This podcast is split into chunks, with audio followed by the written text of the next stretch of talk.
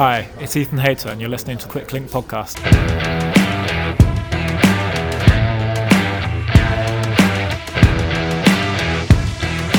Hello, everyone, and welcome back to Quicklink Podcast. It's show 413 for Thursday, the 17th of February. We had a two week break to recharge our batteries and deal with some personal stuff, but here we go. The racing's on, and we're up for it. We're one week out from Omloop Het Nieuwsblad and Kuurne Brussels Kuurne.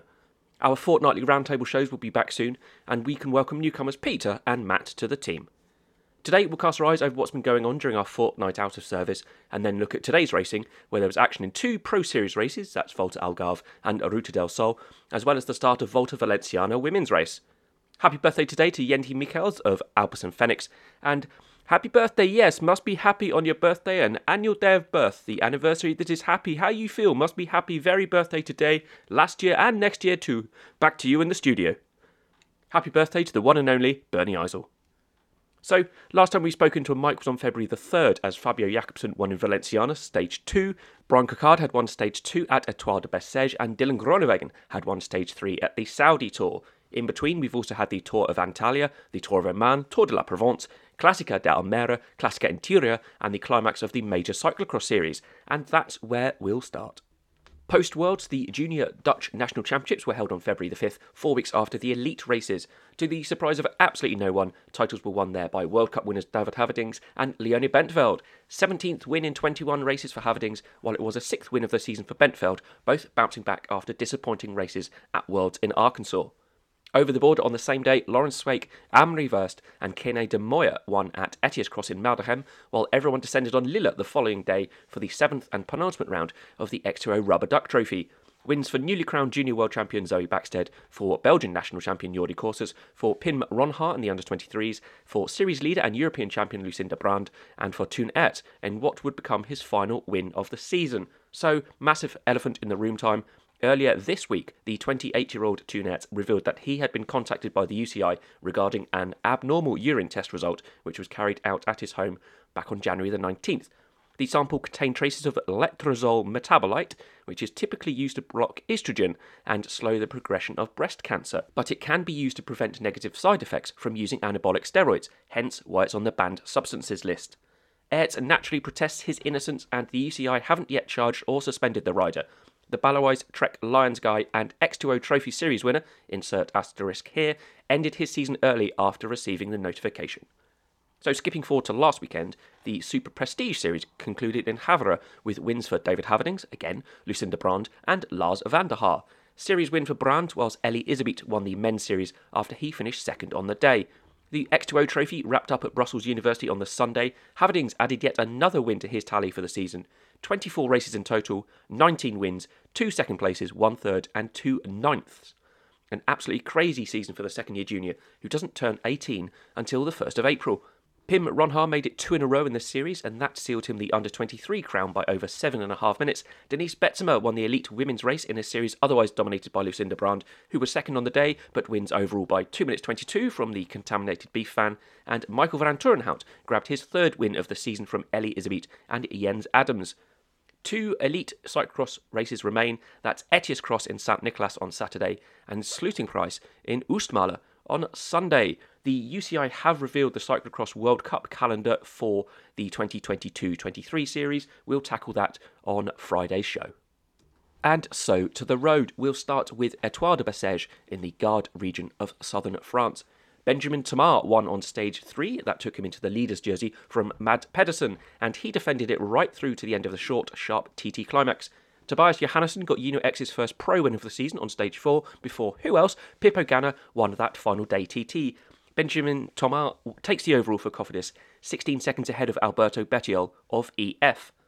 Staying in France, and Nairo Quintana won the overall at the four day Tour de la Provence after a prologue win for Ganna, who was disqualified for an illegal bike change on the final stage. Then stage wins for Elia Viviani and Bryan Coquard. Quintana won the decisive third and final stage up Montagne de Lure to leapfrog Julian Alaphilippe and take the GC by 27 seconds for Arkea Samsic. Alexander Vlasov won the overall at Volta Valenciana. He moved into the race lead on stage three of the five, ahead of Remco Evenepoel, as the Belgian shipped 41 seconds up that final climb to the Russian on the summit finish at Maegmel TB. And Vlasov's eventual GC gap was 32 seconds come the end of stage five, after stage wins from Matteo Moschetti and Fabio Jakobsen. More stage race action as the Saudi Tour concluded with the first pro win for Lotto Soudal Neo-Pro Maxim Van Gils. He won stage four of the five-day race to take the race lead and defended it after Dylan Groenewegen's final day sprint stage win. In Turkey, Jacob Hindsgaul of UnoX won the four day race. The race lead had swapped hands twice after stage wins for Matteo Malucelli of Gazprom and Dusan Rajovic of Team Corratec until Hindsgaul's stage three win at the top of the Termessos climb. And with stage four coming to a sprint finish, which was won by Jakub Mareczko, it became UnoX's first professional GC stage win. The Tour of Oman was won by Jan Hirt. Four winners on the first four days, that was Fernando Gaviria, Mark Cavendish, Anthon Charmig and Fausto Masnada, had seen each of them take the GC lead in turn after each of their stage wins before Hirt win into Jabal Al Akhnada on stage 5. And with Gaviria winning a bunch sprint on the sixth and final stage, the GC victory was Hirt as Intermarché got their season underway with a double celebration as Alexander Kristoff also won the one day Classica da Almeria ahead of Nacer Bouhanni and Giacomo Nizzolo. Talking of Gaviria, he's out of action now for a couple of weeks and will miss the UAE Tour as he's tested positive for COVID for the third time as the virus continues to cause havoc. Le Col Wahoo are out of Valenciana, which starts today with positive tests in their camp. Vincenzo Nibali is self isolating, and Jumbo Visma, Bike Exchange, and DSM all left the men's version of Valenciana early. Elsewhere across the calendar over the last two weeks, there were Spanish one day wins for Alessandro Covi at Vuelta Murcia and for Alexei Lutsenko at Classica Interior. And I think that's it for the result catch up on the road. Two last quick headlines. ASO has announced the Tour de France wildcards. Joining the 18 World Tour teams, as well as Alpecin Fenix and Arkea Samsic, are Kel Surprise, Total Energies, and B&B Hotels.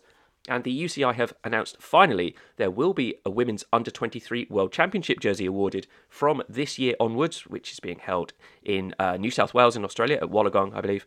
But separate races won't be introduced until the World Championships go to Rwanda in 2025. So, finally, we're up to date and to today's action then. On the menu, we had stage two of Volta Algarve and stage two of Vuelta Andalusia. A lovely stat brought to our attention this morning by Tim Hayter was that last year, both of those stages were won by his son Ethan, back in May last year when the races were separated by a fortnight. We'll begin though with the opening stage of Setmana Ciclista Valenciana, 25 women's team on the start list for the first women's stage race of 2022 after Le Col Wahoo's late pullout. That start list included 13 of the World Tour teams with only SD Worx absent. Four days of racing began with 114 kilometres from Tavernes de la Valldigna to Gandia, with no real challenge until the final 20k, with a Cat 2 Alto Barks reared up overlooking the Balearic coastline, but a downhill running from the summit, and then a flat 3k to the checkered flag. Antri Cristoforo and Agneta Frank of invited domestic teams Soplia and Fato BCC, respectively, they went early on, with Franca dropping her companion on the day's first climb, but they couldn't escape a charging group led by Erica Magnaldi and Marta Bastianelli, both of UAE.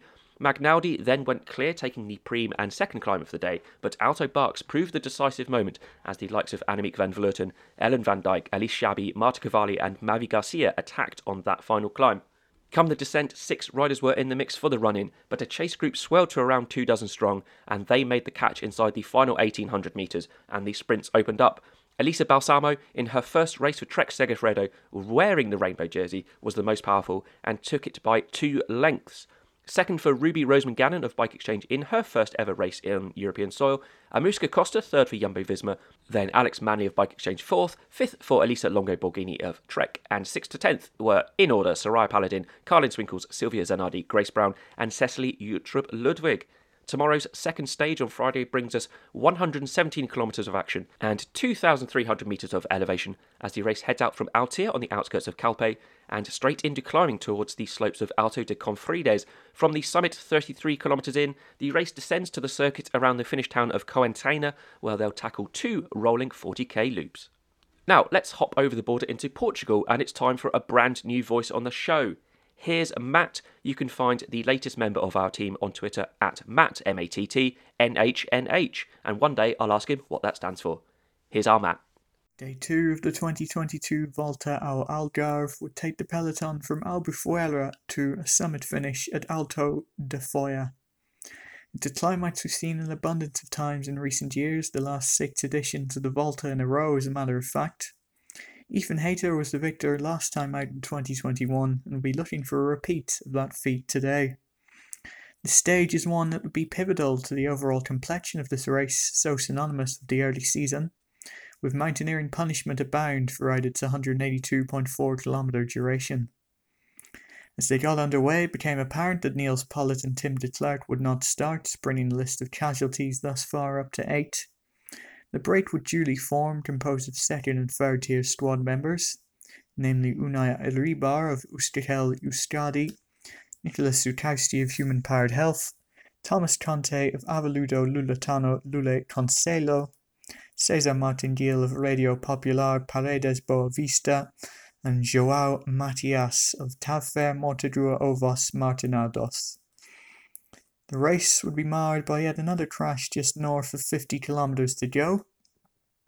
Ion Izagirre, in his very first race for Cofidis, and favoured for a good result atop Alto de Foia, would have to abandon despite getting back on his feet after a nasty fall.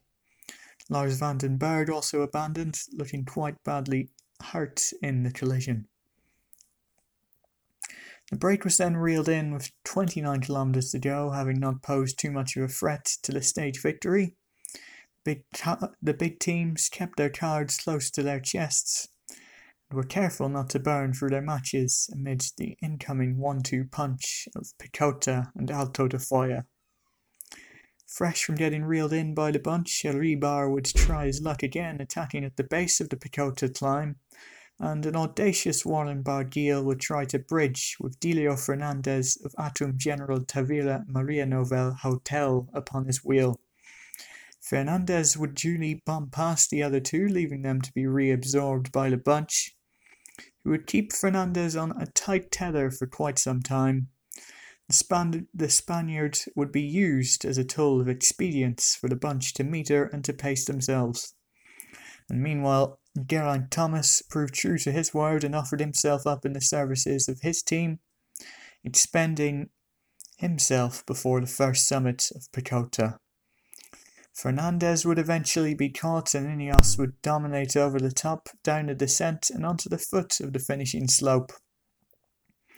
Dylan van Baarle initiated an attack off the front that lasted a matter of seconds. Ineos goading other teams to come to the front and share the workload.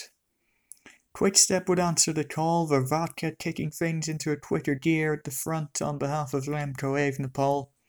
Numbers in the peloton remained very much in the dozens though, with no attack of significance on the first half of the slope. Two kilometres to go and still nobody willing to throw the dice. Stefan Kung set an infernal pace at the front on behalf of David Gaudu, deferring any notion of an attack coming in from those behind. With the Flamme Rouge beckoning, a valiant attack emanated from local rider Federico Figueiredo of Glass Drive Q8 Anicolor, he opened up a decent margin, but agonizingly had the entirety of it eaten up in one fell swoop via a Van Baarle acceleration with a few hundred meters to go. The prime mountain stage of the race was instead shaping up to look much more like a bunch sprint. Samuele Battistella of Astana blinked first, putting in a major acceleration early on in proceedings as they approached the line, with Ethan Hayter right on his wheel. Tobias Foss made his dash for the line, closely shadowed by Rene Higuita. Sensationally, the two national champions would collide coming around the final turn. A clash of handlebars sending the pair who looked destined to duel for victory thumping down to the ground. David Gaudu would pick up the pieces, swooping around the crash and avoiding any impediment to win with ease by multiple bike lengths. Battistella took second, and Hayter rounded out the podium in what was a somewhat farcical affair. The dejected Foss and Higuita walked beaten and bruised across the line, and it was a magnificent early season win for David Gaudu. in what was an unusually cagey stage which saw only minimal gaps between those at the front. Gaudu will be seeking to go from strength to strength in 2022 and is laying his stake as FDJ's foremost Grand Tour GC hope this season, in addition to his already stellar hilly classics and stage hunting abilities. Top 10 of the stage then is as follows David Gaudu, Samuele Battistella, Ethan Hayter, Brandon McNulty, Daniel Felipe Martinez, Remco Evenepoel, Julien Bernard, Georg Zimmermann, Tony Gallopin, and Sven Erik Byström. The time trial is looking more and more important for the overall classification. Currently, it is headed up by David Gaudu, just one second up on the sextet of McNulty, Evenepoel, Hayter, Martinez, Bernard, and Byström. Jakobsen still heads the point standing. Gaudu wrestles control of the King of the Mountains contest, but the jersey will be worn by Joao Matias tomorrow. And Remco Evenepoel leads the youth standings, a sight we've become accustomed to over these past few seasons. Tomorrow takes us from Almodovar to Faro somewhat lumpy stage, but likely to end up in a bunch sprint of some variety. It's certainly not unfeasible to envisage Fabio Jakobsen emerging victorious in the sprint once again. And back into Spain for stage two of Ruta del Sol across Andalusia. Yesterday's opening stage was won by Rune Herregods of Sport Vlaanderen and Baloise on that 7% kicker into Iznajar. 150 kilometres today from Archidona and over five categorised climbs before the final ascent to Alcala La Real, the stage culminating with another punishing ramp, very much a feature of this race. That final kicker coming 3.4k long at 6.4% with the final kilometre over 11. There are 12 World Tour teams in Andalusia. Miguel Angel Lopez, the defending champion, leading Astana and wearing number one joined on the start list by Movistar, Ineos, Bike Exchange, Bahrain, UAE, Israel, Quickstep, Lotto, Agi Desert, Intermarché, and Bora, alongside the usual handful of pro team squads. Kamil Maleki of Lotto Soudal was joined by four such riders in the day's early breakaway as the quintet came together after a pair of separate attacks, and they were given free rein to hoover up the mountains and sprint points. But as the race approached that penultimate ascent of the day at Puerto del Castillo, Intermarché had come to the fore, leading the way to hunt the escapees down, and they eventually one by one slipped backward into the bunch as the sprinters fell out the back of it. Wout Poels was the first to make a move, with Lopez sticking close by and comfortably able to stay in contact. And then Alessandro Covi launched in the final kilometre and passed the pair. A real lung busting effort from the Italian, who Poels and Lopez seemed to think would fade away, but he simply never did. Lopez never got back within 30 metres of the Italian, and the 23 year old has now won his first two professional races within five days of each other. So Alessandro Covi of UAE Team Emirates with the win and comfortably into the race lead as Herregods shipped over three minutes on that final climb. Second for Miguel Angel Lopez of Movistar at two seconds back, just ahead of a chase group that came around Wout Poels in the final few metres to see the Bahrain man miss out on the top 10. They were in order from third to 10th. Ivan Sosa, Jack Haig, Steff Cras, Carlos Rodriguez, Dries Devenyns, Domenico Pozzovivo, Simon Clarke, and Christian Rodriguez, with obviously Wout Poels in 11th. Covi now leads GC by five seconds from Ander Okamika of Burgos, who was third on stage one yesterday. Miguel Angel Lopez sits third overall at eight. Then the members of that chase group, which came third to tenth, they're all at 10 seconds. 153.2 kilometres tomorrow from Lucena, tackling three climbs in the opening third of the stage before a brief respite as they defend to Loreto at the halfway point of the stage, then climbing Alto de Cassian and racing at altitude to a finish in Otura. And that, my friends, was the day's action.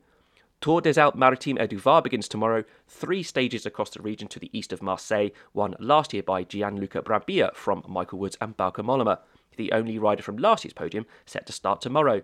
There's seven World Tour teams, that's Trek, Agi Desert, FDJ, Cofidis, EF Lotto and DSM, lining up alongside 11 other squads. We'll be back tomorrow on Friday night with a day's action. Until then, ride safe, take care, and thanks for having us back in your ears. You've been listening to Quicklink Podcast, your daily microdose of pro cycling news and results. You can find us across social media at QuicklinkPod, or you can contact us by emailing show at quicklinksports.com. share the show, and we'll be back with you tomorrow. Bye now.